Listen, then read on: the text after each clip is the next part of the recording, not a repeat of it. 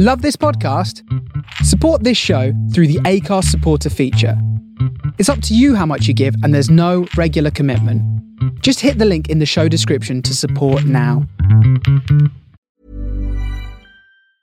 When you're ready to pop the question, the last thing you want to do is second guess the ring.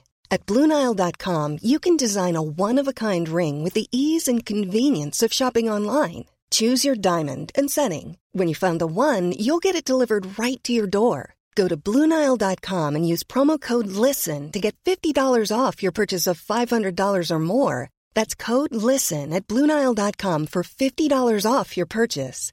Bluenile.com code LISTEN. Mom deserves the best, and there's no better place to shop for Mother's Day than Whole Foods Market. They're your destination for unbeatable savings, from premium gifts to show-stopping flowers and irresistible desserts. Start by saving 33% with Prime on all body care and candles. Then get a 15-stem bunch of tulips for just $9.99 each with Prime. Round out Mom's menu with festive rosé, irresistible berry chantilly cake, and more special treats. Come celebrate Mother's Day at Whole Foods Market.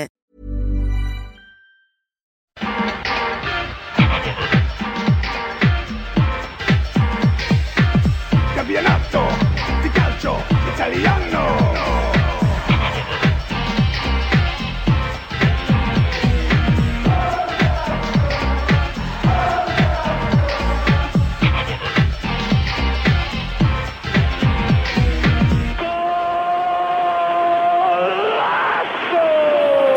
Hello, hello, and welcome along to the latest Forza Italian Football Podcast, the only Italian football podcast bringing you into the Serie A stadiums every single week, watching teams get relegated, watching teams fail to win the Scudetto.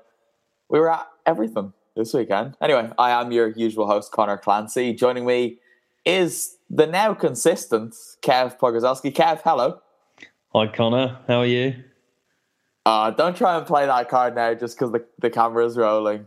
Um, you're you're an absolute disgrace. I know you don't really care, so we won't pretend that you do. Um, Vito, Vito Doria is also here. Vito, hello, hello. Hi, Connor. I'm feeling good for obvious reasons. So, um, yeah, let's get chatting away. I didn't actually ask how you were this week. I'm, I'm protesting, Vito, so I don't care if you're doing well or not. But Okay. let's dive straight in because we could have seen the Scudetto won. We didn't. We could have seen the Scudetto won again. We didn't. So the Derby della Lanterna is the obvious place to start. Sampdoria rule Genova again, Vito. Take it away. Oh, beautiful. Well, the game finished at 2 0, but uh, it was one of those games where we could have won by more, to be perfectly honest.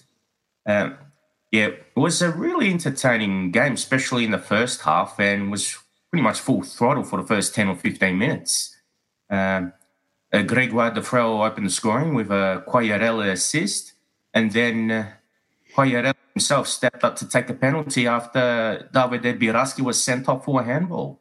But uh, Genoa, the way they played, um, they had some possession, but it was rather predictable and futile. And probably their best chances came from uh, two long range shots from uh, Miguel Veloso.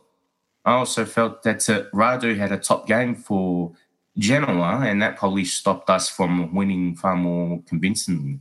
Mm, it could have been a lot uglier. And Kev, you described this as probably being the game of the weekend. Yeah, I think from um, the action on the pitch as well as the action in the in the stadium, I think the uh, the Derby della Lanterna never really disappoints, and it's just sort of right up there. I think. We've both been to them in the past, and I, I always describe it every time it's played as the best derby in Italy, which uh, 100% is. That stadium lends itself to creating a really good atmosphere, especially quite similarly to San Siro. It accommodates the the tifos that the ultras put on very very nicely because it's the the square shape rather than the the circular thing, so they can be a little bit more creative with what they do. But yeah, the the football kind of usually lives up to it, and there was a red card as well, but good result for Samp. I mean, uh, it was an important result given they were beaten by Atalanta in the last month. It's uh, teams are dropping points around them, and they're still very much in the fight for Europe, Kev. Yeah, absolutely. It'll be. I'm I'm really looking for this this weekend, particularly as I'm coming over to Italy But uh, you know, with them facing Bologna, obviously in their own little battle down the opposite end of the table, um, could be a really interesting contest uh, down there. Um, Kev, where are you going to be on Saturday? Uh, Bologna Sampdoria. Okay. Um, all right, we'll discuss this off air, but I'm not part of Milan, so maybe we could sort something out. But Kev or Vito, you must be happy with this. You must fancy your chances of at least battling until the last couple of rounds for Europe. The battle seems to be lasting a bit longer than usual because the teams above us are squandering points. So it's a great time for us to capitalize on that. We haven't been fading away as badly as in the previous two seasons under Marco Giampaolo, but with Lazio losing to AC Milan, Torino drawing to Cagliari at home, uh, I think it helps our cause a lot. And of course, uh, Atalanta not being able to get the victory um, this morning, Australian time that is, or late uh, tonight European time, I think uh, that helps uh, us. And with the six rounds remaining, uh, we really need to make the most of it if we are serious about getting into Europe. Yeah, I was talking. I stayed in Dov's place last night in Milan because I couldn't get back to Parma from Verona, but I could get to Milan, so it made sense about this European race. And we both kind of thought that there are still plenty of t- twists and turns to come because everyone's just dropping points. And one thing that Samp have, Kev, is a goal scorer who just won't stop in Fabio Quagliarella. We spoke about him recently, and you basically said that he's the worst player in the world and you hate him and he should never play for a football team again. But what do you think of him now? I didn't quite say that now, Connor, did I? I said there were there were younger options for the uh, the Italian national side. No, I, I think exactly, particularly when you look at the two sides, um, and you think that Genoa lost Piatek earlier in the season. From there, their their season died a death. Whereas the form of Quagliarella this year has has really allowed Samp to push on into these latter stages of the season. Like Vito just said, it, they kind of usually over. You know, their their season sort of petered out a little bit, and with someone still rattling the goals at the rate that he is, that um, they've got as good a chance as any as clinching a European place.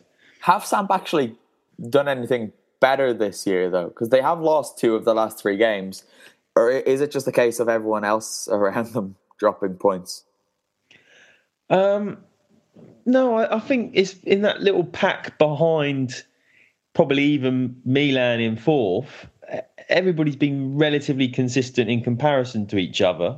So I don't think it's it's so, so much a case of the likes of Lazio or Roma. Obviously, Roma have dropped off from last season, but there's been a pack of clubs there that have, have all performed relatively similarly, and Samp in the past have, have, generally sort of dropped off and, and fell away, and they've just managed to maintain that this year, like you say, probably through the goals that they're uh, they're able to produce from their their aging frontman.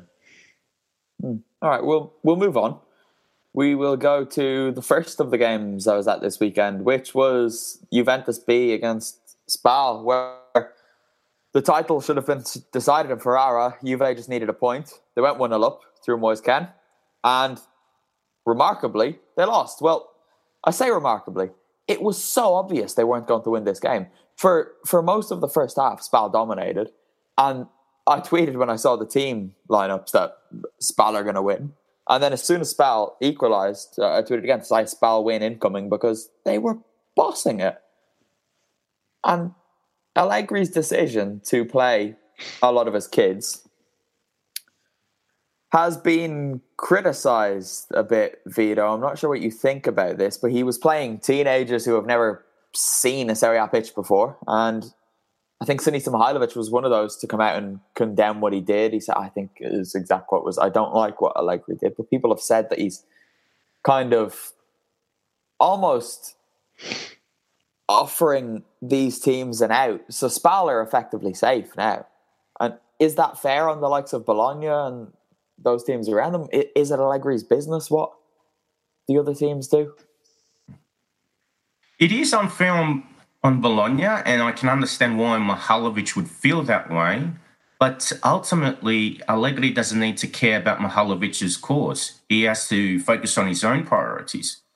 in my belief, I, I reckon that Allegri Allegri's pretty much earned the right to play at these kids because they have a very comfortable lead in the Serie A race. And the priority should be Europe. So they've got the Ajax game, which is going to be played Tuesday night European time. And it's better to have the best players available for the Ajax game than just to worry about keeping a, Serie A game as competitive as possible. I reckon this is a good time to give the kids a chance too, so they get the taste of Serie A action instead of uh, doing it when they have just a, a one or two point lead.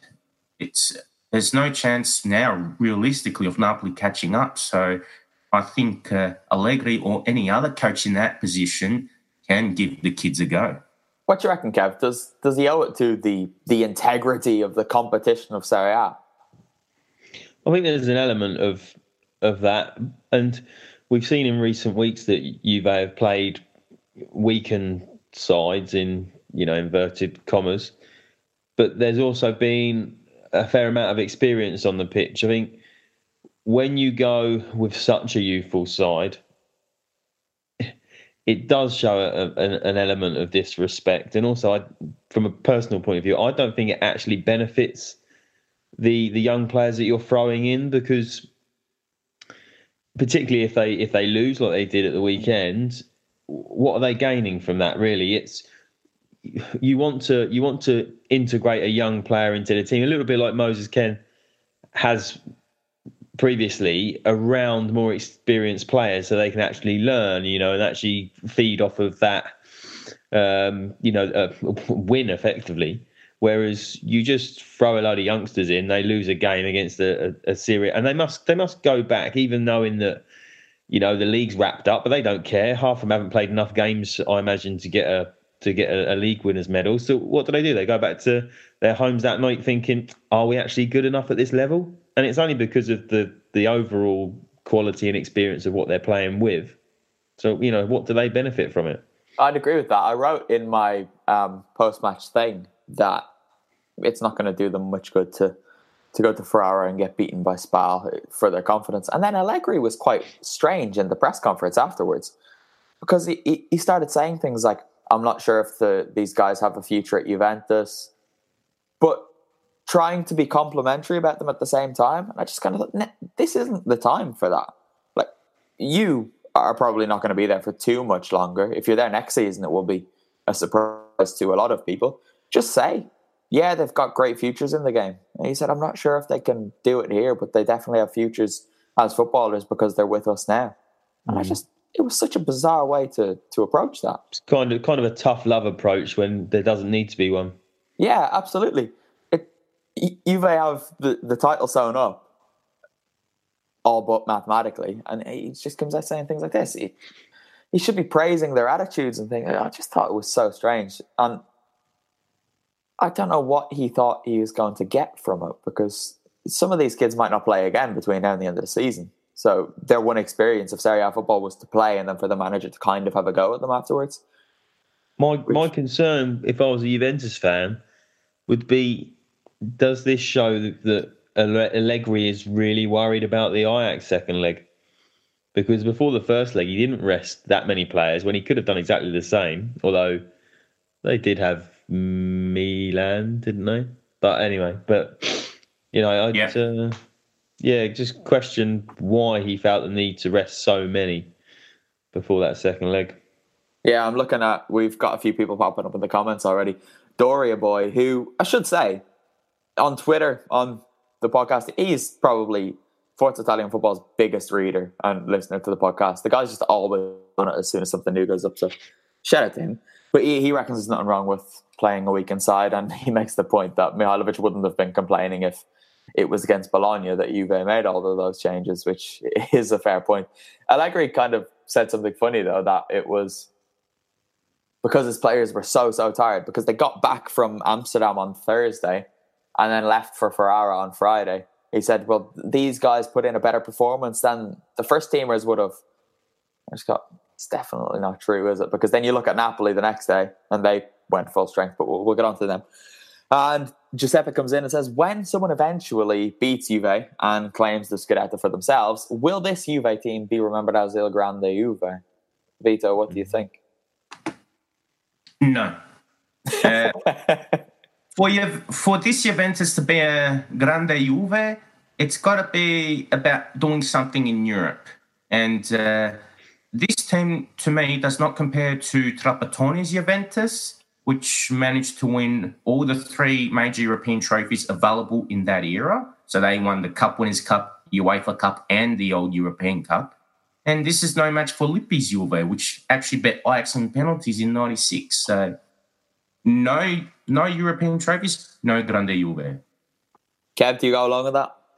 Well, you know I don't. You read a piece on. Yeah, well, let's not go too much into that because we'll we'll get into that a little bit more depth once the title has been wrapped up. But No, yeah, and I disagree with you uh, with Vito really that the the European trophy is is what would make this a, a great Juventus side. I, I still don't think it is. I think it's it's too pedestrian all over the pitch, just compared to the, the sides that they've had in the last uh, sort of eight total winning seasons, and there is just this overall reliance to look for Ronaldo to bail them out at the moment. I think some of the players, whether consciously or subconsciously, feel that they've, you know, they look for him too often because they've bought this this superstar that has been purchased to help bring that European trophy, well, the European trophy. forget about Cristiano Ronaldo, mate. It's all about Moise Kean. He scored again, and I should say before I forget, he was taken off in Ferrara after not doing particularly all that much. I mean, he took his goal well and he did well in spells, but I really liked that the majority of the Paolo Mazza applauded him off, with a lot of people even standing up to applaud him off. And at first, I kind of just instinctively thought, oh, these are just Juve fans everywhere. But there were people in Spal shirts and Spal scarves standing up and doing it, which, after the couple of weeks he's had, I think was a really, really nice touch. And those who did that deserve a lot of credit for that because you wouldn't get that in a lot of places in Italy. But fair play to the Spal fans on that one. Uh, but Vito Kean scored again. It was a well taken goal. And surely he's in a position now where he should be expecting to play against Ajax. I reckon he should be. He's had a good uh, month or so, and uh, I think with his latest emergence, it just gives Juventus another attacking outlet, and they've already got enough options as it is. Even if he doesn't start, at least Allegri knows that he's got someone that can make a difference, even if it's for the last 20 or 30 minutes of the match. Kev, would you would you have Kean in your starting eleven if you were Massimiliano Allegri in Turin on Tuesday? I think you would do just on form, but I do think that they're all everything's directed towards playing with Ronaldo as the focal point. So I just can't see it happening. Mm. It is a tough one, but his goal was was very very well taken. I'm Um, still trying to decide whether it was intentional. I think it was. I've I, I've only seen replays after the match. So at the Paolo Mazza, they don't have little TVs in the press pit, which is a bit annoying. But it looked from his movements at the time that it was the way he just. It, was one motion. The way he started going that way, turned his body, and I thought he deserves a lot of credit for that because if the ball was coming from 20 yards away, that's a difficult finish to execute. The fact that it was coming from so close at such pace, I think it was just That's what makes me wonder whether he was trying to sort of trap it on his instep to take another touch, but it was coming in so fast. He sort of he shaped it. I've not seen any. I've not seen a replay slow enough to decide whether you can see where his his head looks before the ball arrives, but it's just so quick that you you know you maybe never tell. yeah. yeah Give I him guess just, give him the credit on the benefit of the doubt. this is it, and he's in such a good run of form at the moment as well that it's kind of hard to think that maybe he didn't mean it. So he's had a bad time. Let's give it to him, Kev. Don't be so Yeah, negative. Come on. Um, on that, then, Juve Ajax, Kev, do you give them a chance? Obviously, they're quite well placed to go through, but they're favourites, right? Yeah, they're favourites because they're at home.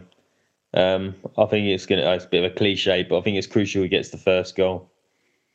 Um, not that I think Ajax could necessarily shut up shop if they got the uh, the first, but I think Juve could panic a little in trying to chase an equaliser, and Ajax could pick them off. They were they were very impressive with the ball in the second half in the um, Amsterdam Arena on Wednesday night.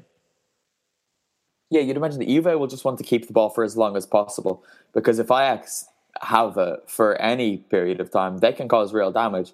I know Frenkie de Jong went off injured at the weekend, but I think the latest is that he is going to be featuring in Turin. So that's a, a big boost for them because he's a fantastic player. We saw what he can do at the Bernabeu earlier in the season. So maybe he can produce a little bit of magic again. Vito, what, what do you reckon? Who goes through? Uh, well, I believe Juve will go through. Uh, it's just more or less based on the individual quality, although Ajax do better as a whole than the sum of the parts. And it's been a fantastic run for Ajax, but I think uh, when you got players that Juve have got and they're in, uh, they're still in a good form as compared to Real Madrid, who have shown signs of decline this season. So I think Juve can do the business as long as they keep looking for goals. If they let Ajax have the ball, then the Dutch have a chance of getting a result for themselves. Over to Spal then. 35 points for the season, six clear relegation level on points with Parma, two behind Sassuolo. They're well in contention now to be the the top team in Emilia Romagna by the end of the season. And they've won four of their last five games, Kev. Yeah, and they they they hadn't picked up a win at home for quite a while. And I'll tell you, mate, it was since September, and then I was there when Claudio Ranieri and Roma rocked up and they pumped them. Yeah, so it's back to back home victories. I think which seem to spark this resurgence, and and yeah, they they look clear now with Chievo and Frosinone both losing after a little bit of a, a pick me up. So yeah, they should uh, they should finish this, the season quite strongly. Yeah, well, I've always been quite fond of Spal, so it would be nice for them to stay up. And Paolo Mazza is behind San Siro, my favourite place to watch football in Serie A. So it's nice to be keeping them up there. Um, they are now ahead of Genoa as well, which will bring a little smile to the face of Vito Doria. Anyway, to the other team who I saw this weekend, which was Napoli. They relegated Chievo at the Stadio Marcantonio Bentegodi in Verona. This is my first time at the Bentegodi, and it was. Dov asked me how it was, and my initial response was, "It wasn't as terrible as I thought it was going to be. It, it's quite a nice place to watch football, you know. Um, just a shame about the the lack of atmosphere, but this isn't Chievo's fault. We'll start with Chievo because they are gone after an 11 year stay in Serie A. And I don't like the fact that people are celebrating Chievo's relegation because I think people have a, a problem with them for no great reason. Kev, the Flying Donkeys have crashed down to earth. Are you sad to see them go? Yeah, in a way, because I think you um, you you have to praise people with uh, limited resources and w- what they've done over the years that they've been in in Serie A. You know, not always pretty, but you know they've they've brought us some some interesting moments over the years. Um, obviously, people sometimes point towards the the way that the club is maybe run as the reason why they are happy to see them go down, but uh, but no, it is a shame in its own little way.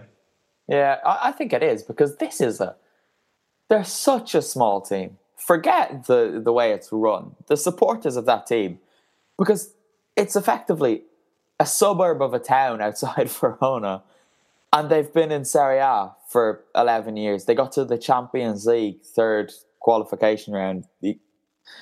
It's an amazing story. I think it's it really is, and to see them go down. I know it's nice to kind of change things up a little bit, especially if we get a couple of southern teams up for next season. It's always nice to get that little bit of diversification. But I'll, I'll quite miss them, you know. Vito? i am to play the devil's advocate here. And uh, look, the reason I would say I'm glad that they're down is that it's more that I think comes to the point with these small clubs sometimes they might not have enough financial resources to last and it could be detrimental to the whole survival and all that. But more than anything, it's just if we compare Chievo of this 11 year spell compared to when they first got promoted back in 2001, 2002, um, they've played some very dour football, relied on veterans. And to me, it's the antithesis of uh, not how I see football, but also I think what Italian football should be becoming. Uh, to me, they represented the old values, whereas the teams of, say, 2001 to 2007, they played to attack. They had players that punched above their weight, and that's when they got into the Champions League qualifying round and got into the UEFA Cup because they exceeded expectations by being more progressive and uh, they got some really impressive results. That being said, though, um, look, I really don't want them to keep going down, down, and down, but uh, I think maybe a few years in Serie B might give them a chance to sort of rejuvenate the squad uh, and have a look of where they should be going in the long term. Should they make another push to be in Serie A for a third spell, or should they assess their finances and just focus on keeping the books as balanced as possible and bring in some of the youth academy products? I think step one has to be to just ensure long term survival, right? Because it's such a strange case because anyone around Verona will play for Hellas coming up as a kid because they are the team there. They're a bigger club yeah. than Chievo. So it's hard to know what they do because they don't have money. They don't have the the name in the region. So I don't know. But yeah, it it could be a really, really slippery slope for them. You really hope it's not. Because we've seen teams in recent seasons just fall and fall and fall and fall. But yeah, let, us hope that it, it doesn't happen for the Flying Donkeys and they can return. Napoli then, Kev, they took the opposite approach to Juventus. They surprisingly actually played with their their strongest team. Milik, Mertens, and Insigne all started. And they played some really, really nice stuff. They did win 3 1 and probably should have been more. Yeah, it should have been more. They're so wasteful in front of goal. And I wouldn't be surprised if they played their, whatever you want to call it, the first string, because Ancelotti wanted to punish them for how poor they were on Thursday night. I watched the game against Arsenal and so many of the players just had a really sort of under par evening. They were sloppy with their passing. They were giving the ball away, and it just the mind boggles. It's like in between that, that game in the Europa League, they they well again they were wasteful against Genoa the weekend before, and you just can't understand how they had such a poor performance at the Emirates. Yeah, but this is this is them, isn't it? It's such a strange thing. Ancelotti said in his his press conference afterwards, he was in quite funny form. Actually, he kept pretending that he was angry and then laughing about things, and with his eyebrows, it's quite intimidating. But he, he was he was in fun form. He kept saying that it's a it's nothing to do with their physicality. The players are in immense shape physically, and that's why he played them all. But it's more about their mentality. And with Napoli, you believe it there just seems to be this mental block whenever they play teams in Europe, particularly English teams, where they just can't do it. And Vito, what is the problem? Well, on the basis of what we saw against Arsenal, I just Arsenal easily pressured uh, Napoli, and uh, Napoli they just couldn't uh, cope. It wasn't like it was a fantastic press set up by Unai Emery, but just the littlest bit of pressure, they just wasted so many passes. With the second goal, I was surprised that Fabian Ruiz gave away the ball because he's been rather reliable for Napoli this season. And for the goal before that, most of it came through Arsenal's right or inside right channel, and that's Napoli's left. And Mario Rui, I don't get what Ancelotti sees in him, but he is a weak link in that Napoli side. So I think with the second leg, he's got to use Faouzi Ghoulam because even if Ghoulam's not the best defensively, he will contribute far more going forward. I agree with you on Rui, but it, the Ghoulam thing's a problem because he's quite clearly just not the player he was. Even Hysaj's the same. When they were both on it together that season, they were they were brilliant.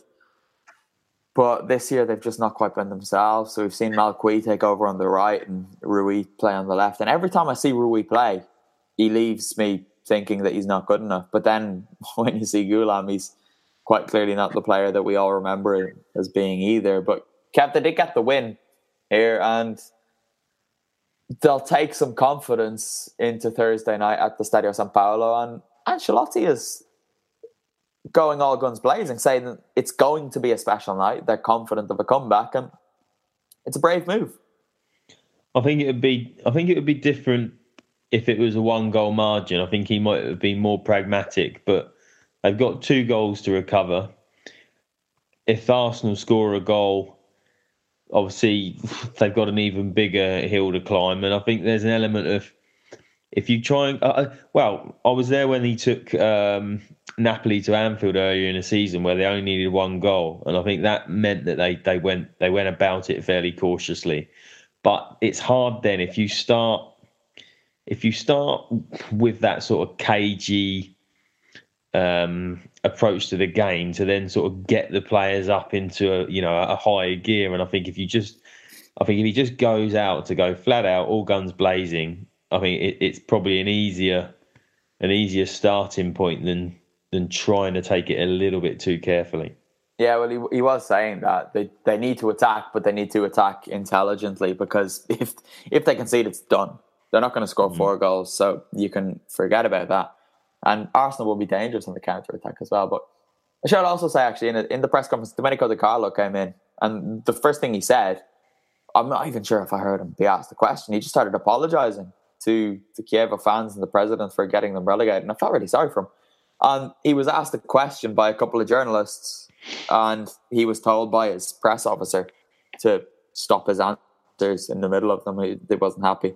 And then as he was leaving, the, he let the press officer go out of the room, and then he called the two journalists aside and spoke to them for about ten minutes, explaining everything they wanted to know, which I thought was a really nice touch. He struck me as quite a nice guy, so I've got a lot of time for him. Hopefully, he can find himself a job if he gets the boot at Chievo, but hopefully he stays there and takes him back up. What's next? Okay, guys, the the Serie A scandal of the weekend came at the Stadio San Siro, where two footballers celebrated a win. Milan beat Lazio 1 0. Um, Acerbi in the week said that Lazio were a stronger team. Tiémoué Bakayoko replied on Twitter to say, see you on Saturday, and a nice little smiley face. Milan won. Bakayoko and Kessie got his shirt, and they held it up in front of the, the Curva Sud celebrating. And people lost their minds.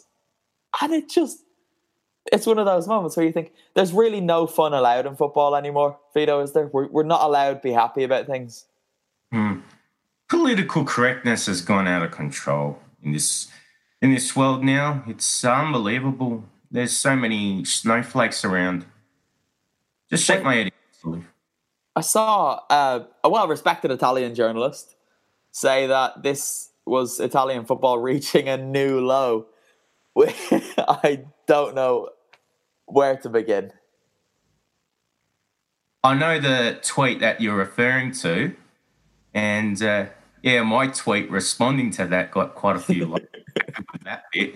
But yeah, I definitely disagree with the with the comments that uh, Tancredi Palmieri made, and yeah, I just think it was more just a bit of banter, a bit of joking around, and at the and this is my philosophy in life if you're going to be making jokes or even dishing out insults, you've got to be able to take that in return. So if uh, Francesco Acerbi is feeling bitter or upset, and he has been because of what uh, Franck Kessie and Tiémoué Bakayoko have done, then I think he's got only himself to blame. Yeah, but Acerbi doesn't seem to care.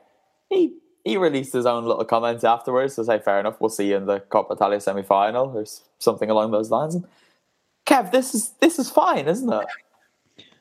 I think um, I think there are cases when this could be slightly disrespectful. However, I think you've got to take into account the reaction of the players. You know, the the, the smiley face uh, emoji on the on on the on the Twitter uh, exchange to actually be able to just understand that they are a modern niche, trying to think how old Acerbi is, generation, and and you know, and this is all it is meant for. It's just you know poking fun at each other. It, Acerbi surely, when he hands his shirt over, knows that you know that something's going to happen with it for whatever, or at least that they're taking it as a little bit of a a, scalp, if you like, from the the victory after the uh, the Twitter exchange, and I think everybody should just accept that that's what it is. It's just some modern footballers having a bants. yeah, it's true. People people like to have fun. Acerbi's thirty one, so he's not he's not quite your age, Kev. So he's closer to my generation than yours. Um, so yeah, I'm sure he understands the situation, and he started it by saying that Lazio were the stronger team. So I'm sure he'll just kind of go back to the Olimpico with his tail between his legs and accept it.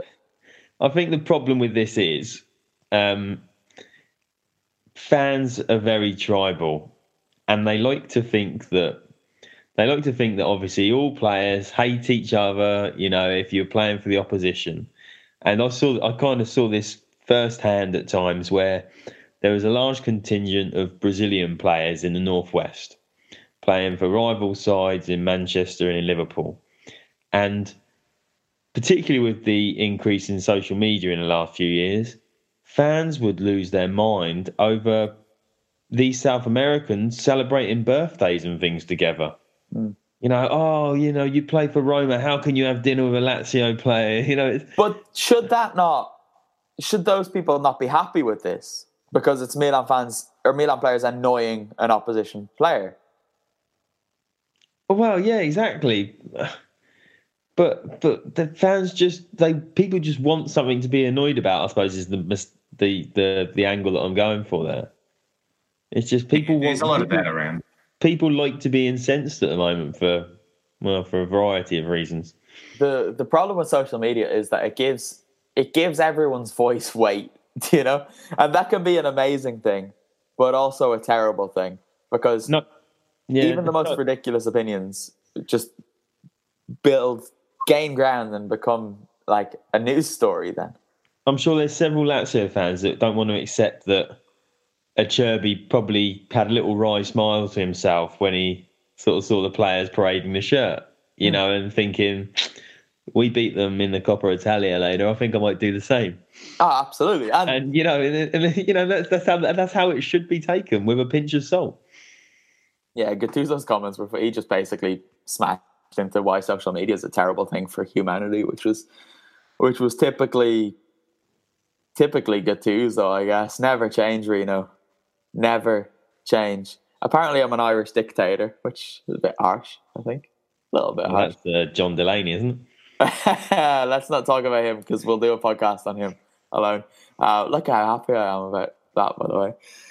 I there was an amazing, I say amazing in the loosest sense of the word. We got a response to the Forza Italian football tweet that went up, a picture of Bakayoko and Kessie holding the shirt, and someone said these are the same people who complain about racism. And Kev, is there a more idiotic take on this situation than that? I was, I was hoping, I was hoping not.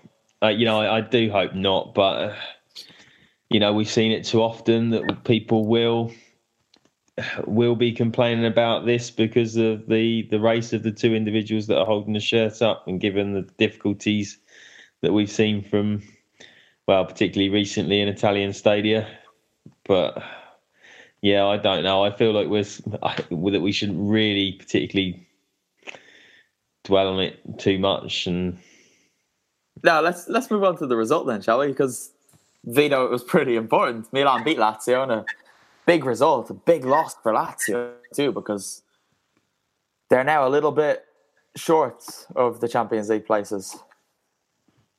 At this stage, they are, and they do have a catch-up game against Udinese late in the week. So, uh, A might be able to get something out of that, but even so, I reckon they needed at least a point from this game.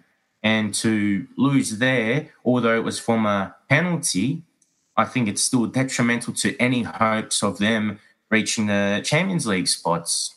Now it's just made things uh, harder for them to get the Champions League but I think it still keeps the Europa League battle alive. So, at least uh, from my perspective, uh, that makes things uh, more exciting. Hmm, the Europa League would be the least they'd expect, really. But Kev, what's happening with Lazio? Because I know they don't exactly do it all the time against big teams, but this season as a whole, every time I've seen them, basically, I've been quite underwhelmed. And this is a team who who have been so impressive in the last couple of seasons, but they're just not quite doing it this year. Yeah, uh, Ciro Immobile hasn't really been firing. There was a part of me when Felipe Anderson left in the summer thought it might be the right time for him to go because he, he wasn't as as good last season as he was maybe in the years before that. But you know, also you've had Luis Alberto's had an up and down season. It's at the top end of the pitch really, where if if they'd had more of those big name players firing for them, that maybe they would have picked up the results against their their direct competition for the European and Champions League places. Because I think that's where it comes down to. They they'll be just behind Atalanta if they beat Udinese, but without actually taking points off those people out, bar Roma uh, a couple of weeks ago in direct opposition, that's where you're going to lose ground on them. Mm. Well, to Milan, Vito, an important win for them keeps them fourth place. Now six games to go. They'll be hoping to just keep doing that between now and the end of the season. Absolutely. I think that there has been some criticism about the style of play throughout the season or a lack of identity. Then at other times we've sort we've talked about how they've been trying to play the ball out of the back and all that. Now it's come to the point where I think they should just be content with the results and just be able to hang on to those Champions League positions because uh, if uh, Roma or Atalanta still get important results uh, in the next six rounds and Milan slip up, I'm sure the way this season is, um, fourth place will still be up for grabs. It won't be a comfortable uh, ride for Milan to just easily hold on to fourth. No, nobody's going to pick up maximum points between end of the season. Everyone's just going to keep dropping them, which is going to make it yeah. quite interesting. Kev, yeah. your man, Pepe Reina, showed the importance of having a good backup goalkeeper. Yeah, because this, again, this is you watch the highlights, and it was Lazio that had the better of the attacking chances most of the game. And I thought it was going to be really important to have some with that level of experience behind Donnarumma again. Obviously, there's no Abbiati at at Milan anymore. You know, I, am a I'm a huge fan of Reina. I, I, can't believe he went there once Donnarumma had really resolved his contract issue with Milan because he's 35, I think maybe approaching 36 this summer, but he's still got a good half decade in him as as a goalkeeper.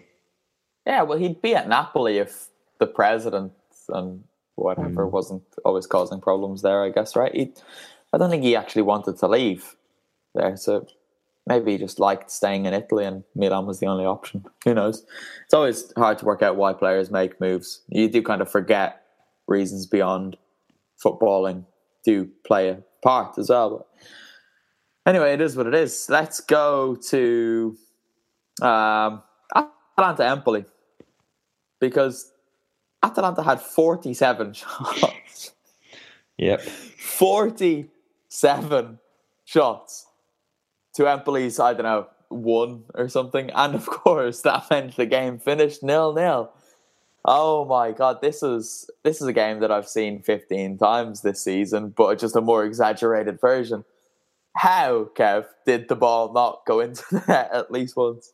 So I've I've only seen the highlights and the statistics for this it sounds as though it was more an, an absolutely man of the match performance from the opposition goalkeeper as opposed to wastefulness, if you like, because I think it was. Hey, I'm Ryan Reynolds. At Mint Mobile, we like to do the opposite of what Big Wireless does. They charge you a lot, we charge you a little. So naturally, when they announced they'd be raising their prices due to inflation, we decided to deflate our prices due to not hating you. That's right. We're cutting the price of Mint Unlimited from $30 a month to just $15 a month. Give it a try at mintmobile.com slash switch. $45 upfront for three months plus taxes and fees. Promote for new customers for limited time. Unlimited more than 40 gigabytes per month. Slows. Full terms at mintmobile.com. Mom deserves the best, and there's no better place to shop for Mother's Day than Whole Foods Market. They're your destination for unbeatable savings, from premium gifts to show-stopping flowers and irresistible desserts. Start by saving 33% with Prime on all body care and candles. Then get a 15-stem bunch of tulips for just $9.99 each with Prime. Round out Mom's menu with festive rosé, irresistible berry chantilly cake, and more special treats. Come celebrate Mother's Day at Whole Foods Market. Hey there, it's Michelle Norris. I'm host of a podcast called Your Mama's Kitchen. When I travel, I'm usually looking for a way to find a taste of home when I'm not at home. And one of the things I love to do when I am at home is entertain. And Airbnb allows me to do that. When I was in California recently, I rented a house that had a great kitchen. And when we were sitting around the table, we're all thinking, we're in someone else's house. Someone could be in all of our homes as well. If you have a home, but you're not always at home, you have an Airbnb. Your home might be worth more than you think. Find out how much at airbnb.com/slash host. It, was it something like 32 of those shots were on target? I don't Wait. think it was. No, it was 18, I think, were on target. 18 on out of 47. yeah. I thought it was the other. I thought it was somewhere around the other way. Anyway, it, it, it, is still just astonishing that they can have that many chances. That- People obviously go on about this expected goals ratios now, and I believe that was something around six. I think it was 6.83. Yeah. Um, but you know, this is sadly probably where Atalanta are gonna not quite manage to get any consistency to to sneak into the Champions League places. I'm afraid to tell you. It's that, that's it, but it, it's against the bad teams that the problems arise. So Atalanta have to play Juve, Napoli, and someone else. And I fancy it against those teams because they go to war and they take the chances when they play the bigger teams. It's when they play the smaller teams that they don't. But yeah, the the keeper played well, but not as well as he should have had to for having near 50 shots taken against them. Uh, there was there were some that there's just no explanation for how the ball didn't go in. Really, there was a low shot that Gianluca Mancini backheeled, and the goalkeeper just managed to be there.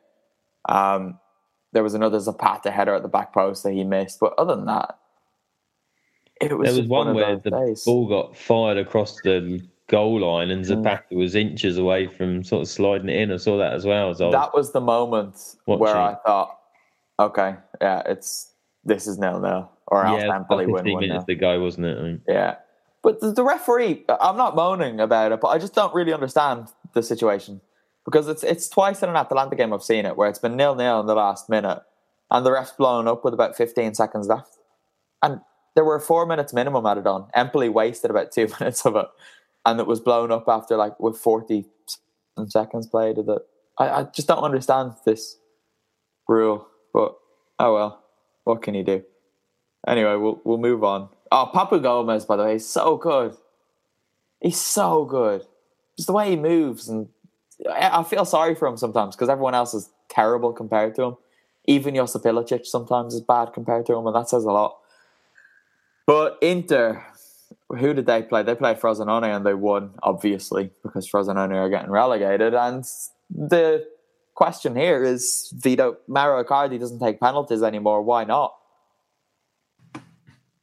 Yeah, I find that rather bizarre to be honest. Maybe it's just a peacemaking move, I can only assume, but uh, it's very odd because usually he does take them. So to see Perisic step up, uh, it is odd, but at the same time, at least Perisic did score it. If he missed, uh, I think it would be an even bigger controversy.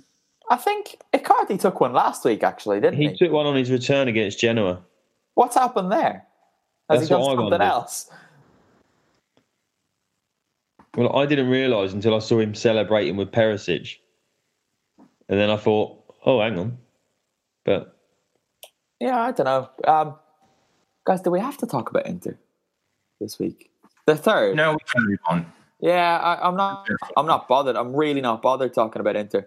So if you're here for that, come back next week, I guess. To Roma. Roma got a win. They beat Udinese one 0 And finally, Edin Dzeko scored at the Olimpico Vito. was a well taken goal. Uh, I think it was Pellegrini that played the pass to El Shaarawy, and then El Shaarawy just touched into Dzeko's shot, and uh, there was no need for the Bosnian to blast it. Was just a technically sound strike and uh, um, another much needed win for Roma. Whether they make the Champions League again, I think it's very slim chances, but at least it gives them some hope of playing European football for 2019 2020. Yeah, he was clearly so relieved as well. There was a video, I think it was the AS Roma EN Twitter account that put it up of Dzeko just mouthing Mamma Mia after scoring it when Stefan El went to celebrate with him, which uh, quite a nice touch because he has struggled this season. But Kev, they were still quite poor. Yeah, they were. It was an awfully wet day in uh, in the capital, so I don't know if if we can give them any credit for that. But you know, they've they've been they just they're just poor. You know why they got rid of Di Francesco? I've said it before, as I can hear in your voice. I- let's not go down that route today. I don't I don't know where they're going. I, I really don't know where they're going.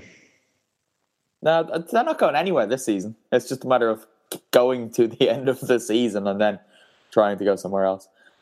But I don't know. Vito, any Well- more thoughts on this game? Because I'm kind of bored Yeah. of. Imagine imagine what Olsen would have done in that uh, those conditions. He'd have had a field day. He'd have been he would have been he would have been throwing him into his own net. Uh, I think he might have um, tried to have a little swim and ended up drowning in a six-yard box. But oh well, poor Robin. Yeah, I think he'd have had a ni- he'd have had a nice day. Vito, any thoughts? Udinese is on the counter attack, so I think if Olsen played, Udinese might have won. But for me, the game itself wasn't the most exciting bit. The most interesting bit was something I stumbled upon before the game. There was a video that the AS Roma account had put up because a fan had been trolling Chen Zunga Unda in a goal compilation. And he said, I could have replicated that goal. So they took the fan to the stadium, they gave him a kit. He had three chances to score that goal. And the third chance, he had just missed the post. But the other times, he just slipped up and it was hilarious. I've not seen this. That sounds Uh, good. It's an April 12 uh, video, so it was uploaded on Friday. And uh, yeah, I think people should go check it out. Um, without spoiling too much, the guy did not have boots, so that did not help his. he had I already runs. know what's going to happen. That's excellent. I'll watch the video anyway because just the way it pans out, it's still rather hilarious. Yeah, sometimes that Twitter account is very, very good. Sometimes it's a little bit annoying. Anyway, moving on again. What's left? What's left? Fiorentina, Oh yeah, Fiorentina. Oh, nil nil. Santander's dive. Um, right, talk us through it. I didn't actually see this, but Oh, you you laughing seen emoji in. Yeah, so uh, the the game is obviously drawing to a conclusion. It's not been a particularly great game. Uh, Santander breaks away. You think he's going to have a free run on the on the goal, but before you know it, uh, Lafont is on him. He comes out to have a swipe at the ball. Santander lays the ball off to the right, but then inexplicably dives to the floor without being touched. There's a good there's a good yard between him and the goalkeeper, and I I, I don't know. I just kept waiting to see them go to VAR and send him off or book him for it. I, I still not, I'm still not sure because I only watched the highlights whether he did get booked for it. But um, yeah, he went down in instalments. I can imagine he's a big, big man. Yeah, Um, you should try and find that as much as Vito's video of the uh, of the water sports in Rome. You're gonna need to link me to that. Oh, sorry. Uh, you're gonna need to link me to that because everyone knows my thoughts on Big Federico Santander. So I'd quite like to watch it. So please hunt it out for me. But Kev, Vincenzo Montella's back at the Artemio Franchi, and I don't really know why. No, nor do I. It was when I saw that. Well, I can't remember where I was last week. Oh, I know. I, I, I came out of Anfield last week after the Champions League fixture, and I saw that um, I saw that Pioli had gone, and I thought, okay, that's that's great. Well, not great the fact that he'd gone, but I thought he's it's it's enough time for a new coach to come in and maybe assess what squad he's got there, and then the club can have a real think about what they want to do next year. And yeah, maybe you're going to give it to a young a, a young coach. And then I thought to myself, no, they've still got the Coppa Italia semi final, so it's a strange time to leave because he could potentially still go out on a high. You know, there's no Juventus who have obviously dominated the competition for the last few years. And then a few days later, they announced Montella, which I've not seen whether that is, uh, you know, a short term a short term decision, and he's only there till the end of the season. I haven't seen length of contract. I can't imagine that being the case. But no, exactly. That's what I thought, and I think you know you're just taking another step back in time because with the players he's got there, I don't see him sort of sparking what he had when he had that that trio of Pizarro, um, oh, it was Aquilani and Borja Valero, and then you had you know you had Gomez and Rossi up front. They just they've just not got the squad there for that. So I just don't understand why they've gone back to Montella. No, it is quite strange, and I do still have a lot of sympathy for how things went for him at Milan, and I don't really hold him fully accountable for it, but What's he done since leaving Fiorentina that Fiorentina think he's the man to take over? Because Sevilla was a mess, mm. Milan wasn't a success. I don't really he understand. Can't still be paying his contract up, surely. no, it would make sense actually. That wouldn't it? If they quite, yeah, it's quite a common occurrence. But mm. um, yeah, I I don't know whether the owners there want someone that they, you know, maybe they trusted him last time, even though it didn't it didn't end particularly how they wanted. And and and we did say the other week about Di Francesco. It's not, you know, you've, you've either got to allow a coach to learn by his mistakes, and if Montella has made mistakes at Fiorentina, at Milan, and Seville, then maybe he comes back and he is going to be a different coach for them because he's learned from the mistakes that he made, or you know how he how he liaised with club hierarchy and things. Yeah, this is. I think that's quite true, but it's something that we always forget as well. Is that players and coaches do change as they they go along. So maybe he's learned from his recent errors. You don't know. We won't know until we see how his team actually play. I just thought we should probably give Stefano Pioli a bit of a nod because it had gone a bit stale for him there, but the we saw some Fiorentina fans tweeting about it. The way he managed the whole situation with the Astori passing last season, he deserves a lot of credit for that. And Fiorentina no, fans, absolutely. Still... I think you you see that because they're almost the the figurehead of a club above the owners, above maybe a, a particular player. Um, whatever the the circumstances around a tragedy, it does take an emotional toll on on the person that has to be the the front of any you know media interviews. You know, they're the ones that have got the cameras thrust in their face, particularly in the current um, current era when when anything like that happens to a football club. So yeah, he deserves a lot of credit for how he how he how he how he did do that. Um, yeah, take take on that role for the club. I think the the Curva were singing his name as well during the game, which is a nice touch for them to acknowledge on a human level what he did for that club and I guess this, the whole city really. It was really hit by it, but um, we've had a comment to say I'll miss his purple turtleneck, which I really will too, because I thought Pioli looked amazing in the, the purple Fiorentina gear. It was fantastic, but sadly, it's it's no more. But he'll get a job. He'll be fine. He won't be out of work for too long. But he's already been at Lazio, Inter, and Fiorentina, so it's hard to see what happens for him next. Does he does he go abroad? yeah, it will, it'll be available, won't it? It will be available. Could could he? Yeah, I don't know.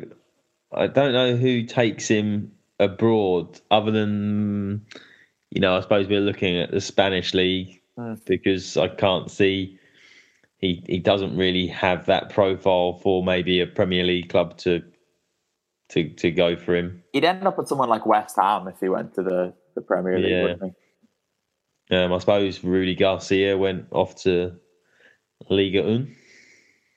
Yeah, I don't know. It is it, just strange. Maybe he'll end up at Parma. I know he played there for a bit, so he might end up here with me. We could be friends, me and Stefano. Get Who matching turtlenecks. We could do. I'm not sure I could pull it off quite as well as him. My skin's a little too pale for that, I reckon. But I'd give it a go if Stefano was buying. Just like Vito did have to drop out. I don't know what's happened, but Vito had to leave. So hopefully everything's okay there. I don't think there's anything left for us to talk about. Is it Torino played? They drew. Um, Multiple red cards, yeah. yeah, Nicolo Barella. Yeah. It's his one flaw, isn't it? He's it just is a hothead. flaw. It's And he's, he's, he's got to get that out of his game sooner rather than later. yeah, Because it would turn big clubs off getting him, wouldn't it?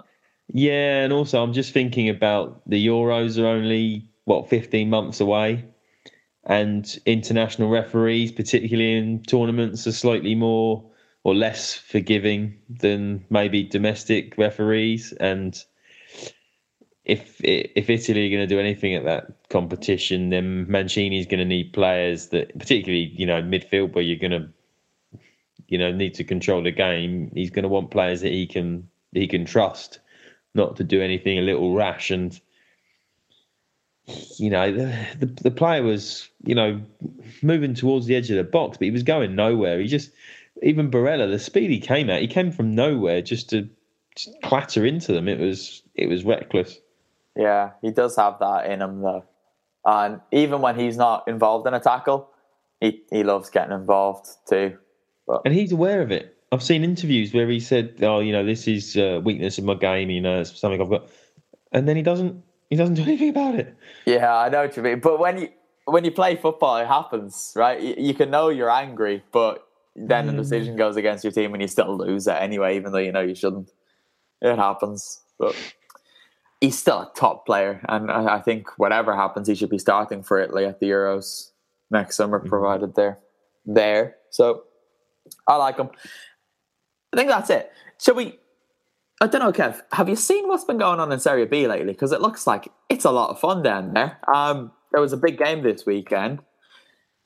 Benevento played Palermo in a game that Benevento really, really had to win at home. They lost 2 1, and Palermo are now well placed to really challenge. So the, the top three are now Brescia.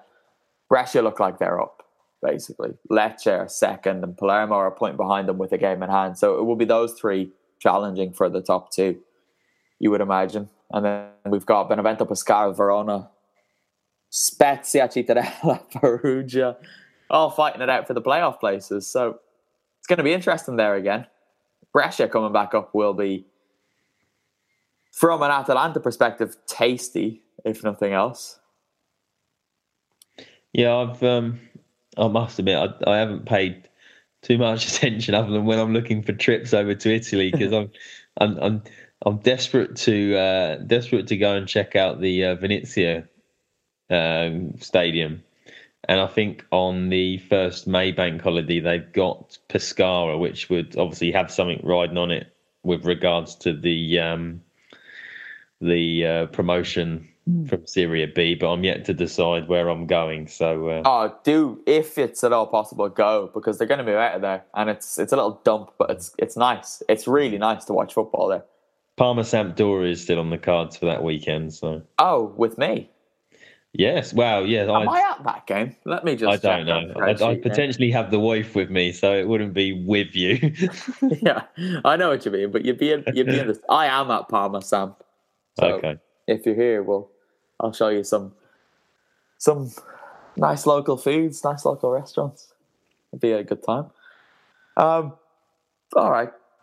F- oh, by the way, while we're talking about Serie B, everyone go over to Serie A FFC on Twitter and look at the video of Foggia's fans from Venezia at the weekend because it's ridiculous what they got up to. The the flares, the smoke bombs. There's a thick cloud of black smoke. You just can't see anything. That's just amazing. And this is why teams like that should come to Serie A just to make things a little bit crazy. Because Serie A fans are mad, but they're not Foggia mad. So they'd be a welcome addition, but it's not happening this year because they're some way away from the playoff places. But anything else to add, Kev? No, I don't think so, Connor. It's been a relatively quiet weekend. It was. We still managed to ramble on for an hour. What Mm. what club deserves to have the outro music this week? I'll let you decide. Oh, well, Chievo did leave us. Yeah, will we do Chievo?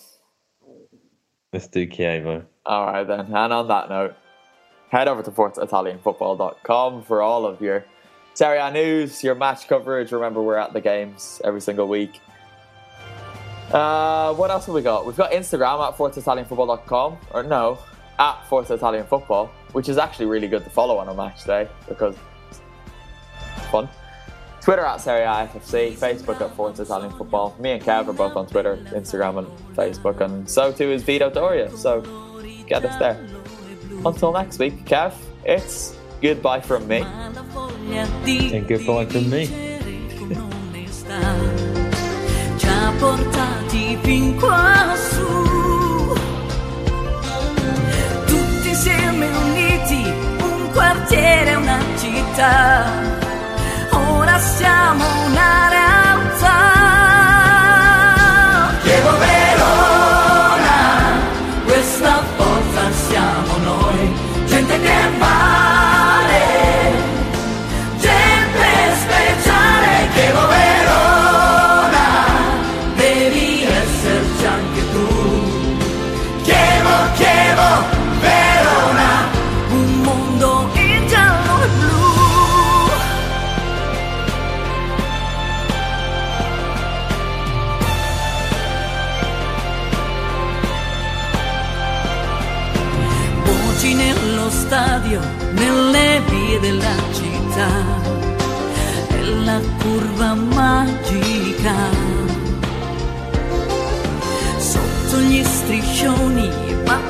cuore di chi sa che lottando vincerà. Tutti insieme uniti da una fede senza età che barriere più non ha.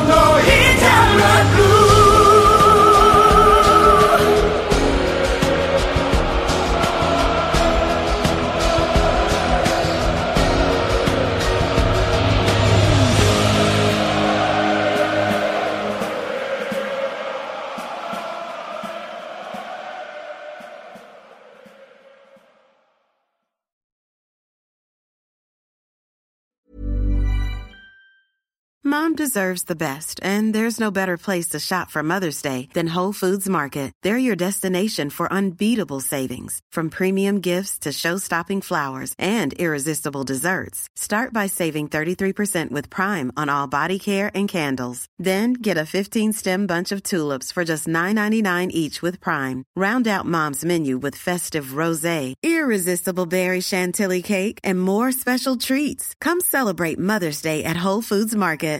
Mom deserves the best, and there's no better place to shop for Mother's Day than Whole Foods Market. They're your destination for unbeatable savings, from premium gifts to show-stopping flowers and irresistible desserts. Start by saving 33% with Prime on all body care and candles. Then get a 15-stem bunch of tulips for just $9.99 each with Prime. Round out Mom's menu with festive rosé, irresistible berry chantilly cake, and more special treats. Come celebrate Mother's Day at Whole Foods Market.